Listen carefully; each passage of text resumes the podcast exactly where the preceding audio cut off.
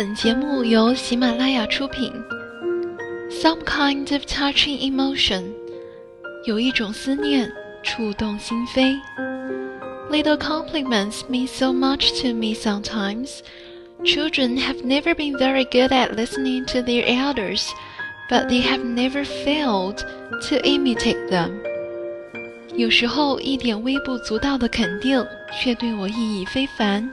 孩子们从来不会好好听长辈的话，可是他们从来忘不了模仿长辈。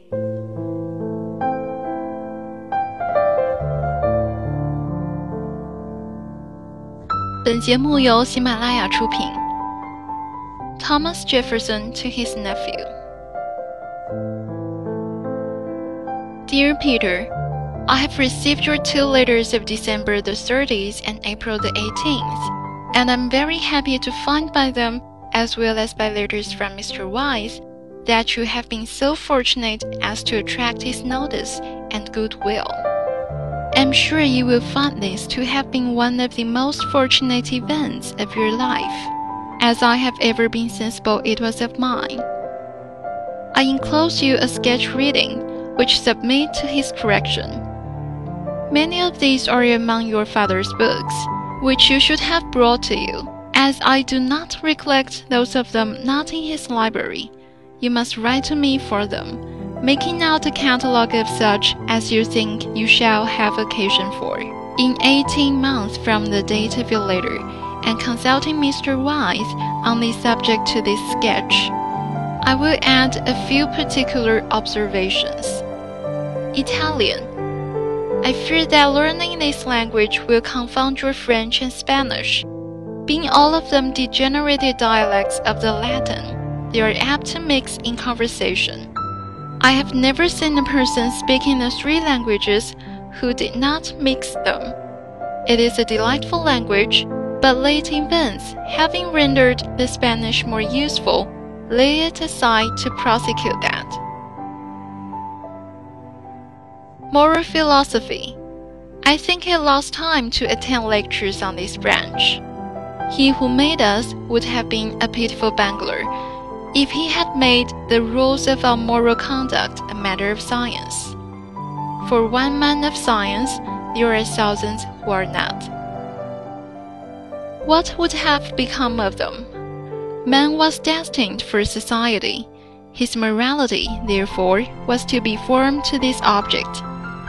He was endowed with a sense of right and wrong, merely relative to this. This sense is as much a part of his nature as the sense of hearing, seeing, and feeling. It is the true foundation of morality and not the truth, etc., as fanciful writers have imagined. The moral sense or conscience is as much a part of man as his leg or arm. It is given to all human beings in a stronger or weaker degree, as force of members is given them in a greater or less degree. It may be strengthened by exercise, as may any particular limb of the body. This sense is submitted, indeed, in some degree, to the guidance of reason. But it is a small stock which is required for this, even a less one than what we call common sense. State a moral case to a plowman and a professor. The former will decide it as well, and often better than the latter, because he has not been led astray by artificial rules. In this branch, therefore, read good books, because they will encourage as well as direct your feelings. The writings of Sterne form the best course of morality that ever was written. Besides these, Read the books mentioned in the enclosed paper, and above all things, lose no occasion of exercising your dispositions to be grateful, to be generous, to be charitable, to be humane, to be true, just, firm, orderly, courageous, etc. Consider every act of this kind as an exercise which will strengthen your moral faculties and increase your worth traveling. This makes men wiser, but less happy.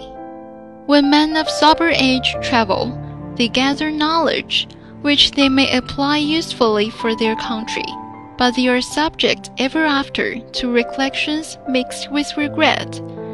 Their affections are weakened by being extended over more objects, and they learn new habits which cannot be gratified when they return home. Young men who travel are exposed to all these inconveniences in a higher degree, to others still more serious, and do not acquire that wisdom for which a previous foundation is requisite by repeated and just observations at home. Their first and most delicate passions are hackneyed on unworthy objects here, and they carry home the dregs, insufficient to make themselves or anybody else happy. Add to this that a habit of idleness, an inability to apply themselves to business is acquired, and renders them useless to themselves and their country.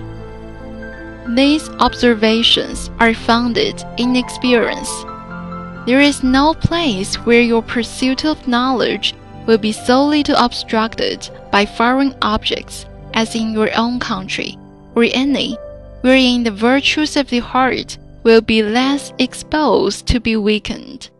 Be good, be learned, and be industrious, and you will not want the aid of traveling to render you precious to your country, dear to your friends, happy within yourself. I repeat my advice to take a great deal of exercise and on foot. Health is the first requisite after morality. Write to me often and be assured of the interest I take in your success, as well as the warmth of those sentiments of attachment with which I am, dear Peter, your affectionate friend.